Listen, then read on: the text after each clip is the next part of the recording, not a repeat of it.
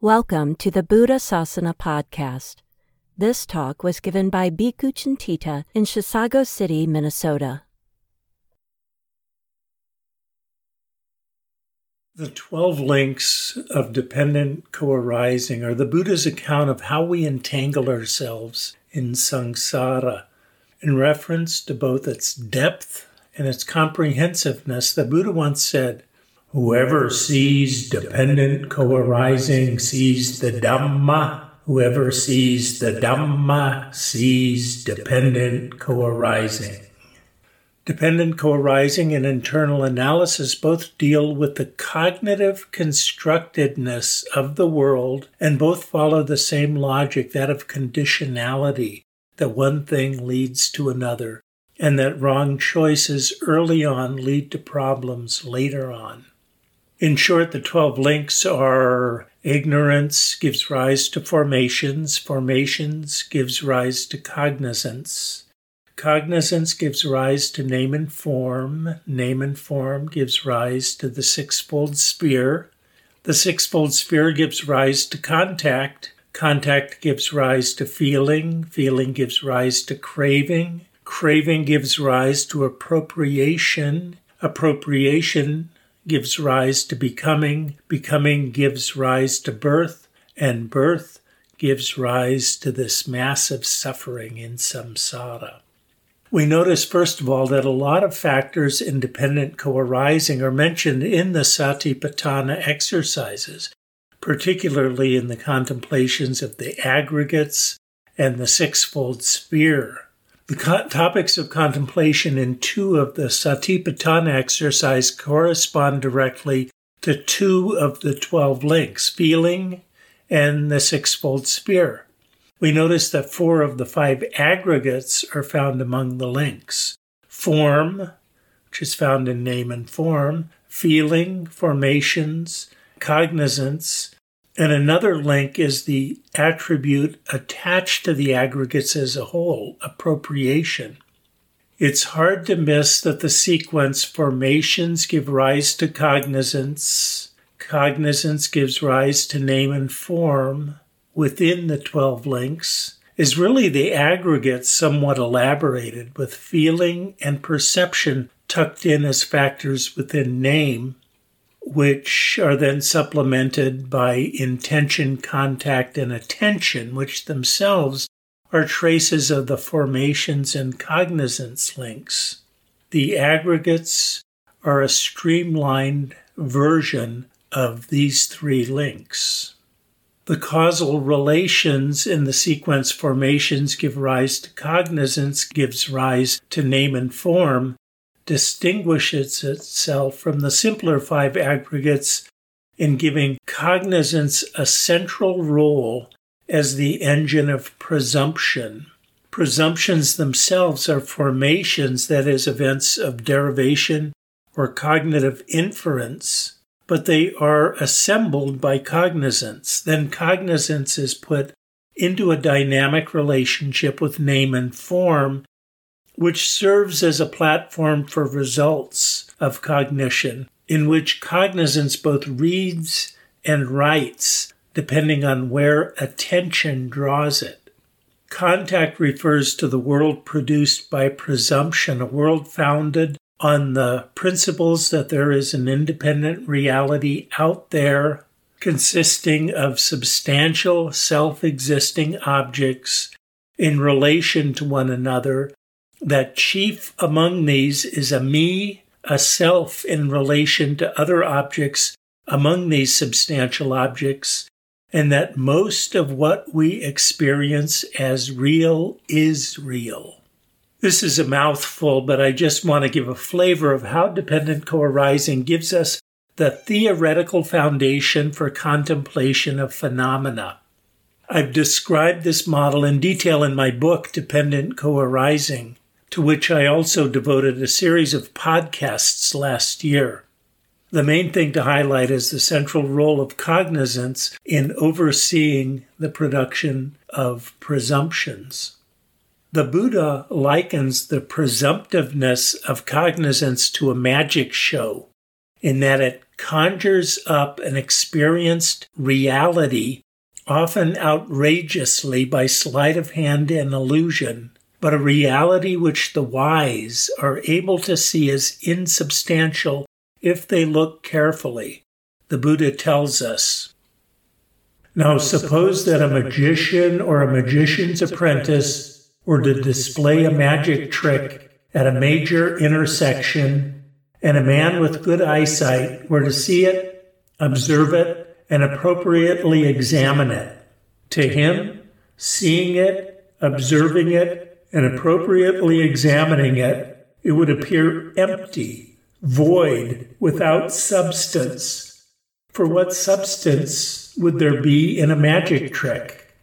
In the same way, a monk sees, observes, and appropriately examines any cognizance that is past, future, or present, inner or outer, blatant or subtle, common or sublime, far or near. To him, seeing it, observing it, and appropriately examining it, it would appear empty, void, without substance. For what substance would there be in cognizance?" The man with good eyesight is the Satipatthana practitioner, sneaking behind the stage to discover the magician's tricks is internal analysis of what the magician is up to. The magician is cognizance. His props and techniques are formations. The black boxes, mirrors, and sleights of hand. The scholar monk Ñāṇananda pointed out that samkhara, the Pali word for formations, would also refer to a magician's resources. Ñāṇananda translated samkhara as preparations. Name and form is what the uninformed audience experiences. For the audience, the performance seems so real. How can that be? But there it is. Seeing is believing. Contact is what cognizance constructs within name and form. Attention is where cognizance constructs it. These represent the processes by which cognizance reads and writes name and form, the world as we experience it. Contact is important in the present context. The sixth of 12 links, it represents the upper limit of internal analysis. It is what we contemplate when we contemplate externally without getting caught up in the narrative about the reality presumed to exist out there with its substantial objects. We note that the first six links of dependent co-arising have to do with meaning construction at the conceptual level, the level of things and their relations. Again, these are ignorance gives rise to formations, gives rise to cognizance, gives rise to name and form, gives rise to the sixfold sphere, gives rise to contact. These six links are the proper domain of internal analysis at the heart of the Satipatthana. After contact, things spin out of control. The next three links reflect the affect of or emotional response to the presumed substantial objects in relation to the self. We have contact gives rise to feeling, feeling gives rise to craving, and craving gives rise to appropriation. We are now in the middle of the fetters and the development of a personal stake in the world. This is the primary human absurdity, that we presume the world out there in our own minds in a certain way, then we take it as really real, then we become infatuated with its objects, and then we crave them, then identify with them as me and mine, much like Pygmalion of Greek legend. First, we misapprehend the world, then we misbehave in the world of misapprehension. The first six links we address through wisdom, and Satipatthana is the heart of that. The second we address through virtue.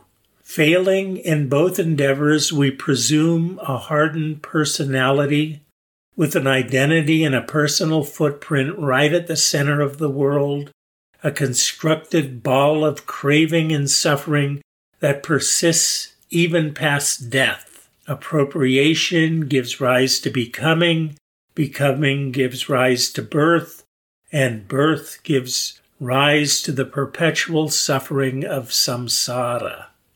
In short, my claim is that the first half of the 12 links of dependent co-arising provides the theoretical backdrop for internal analysis in the Satipatthana. It explains the purpose of the detailed examination of phenomena in terms of overall goals of Buddhist practice and provides a wealth of additional topics of examination defined in terms of moment-to-moment experiential observables.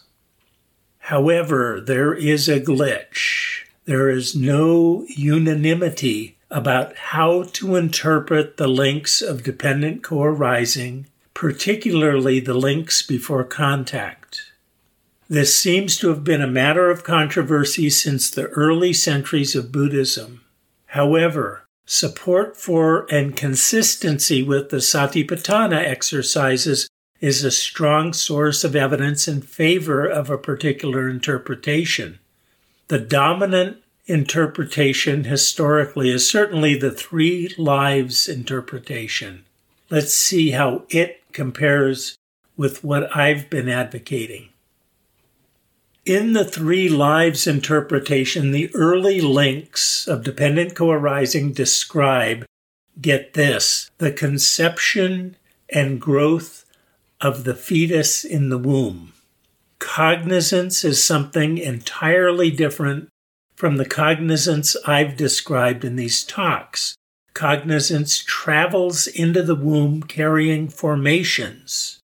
For their part, formations are the yet-to-be-realized fruits of karmic activity from the previous life.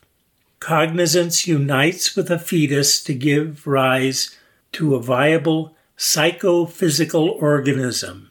Name and form is that organism, generally translated as body and mind.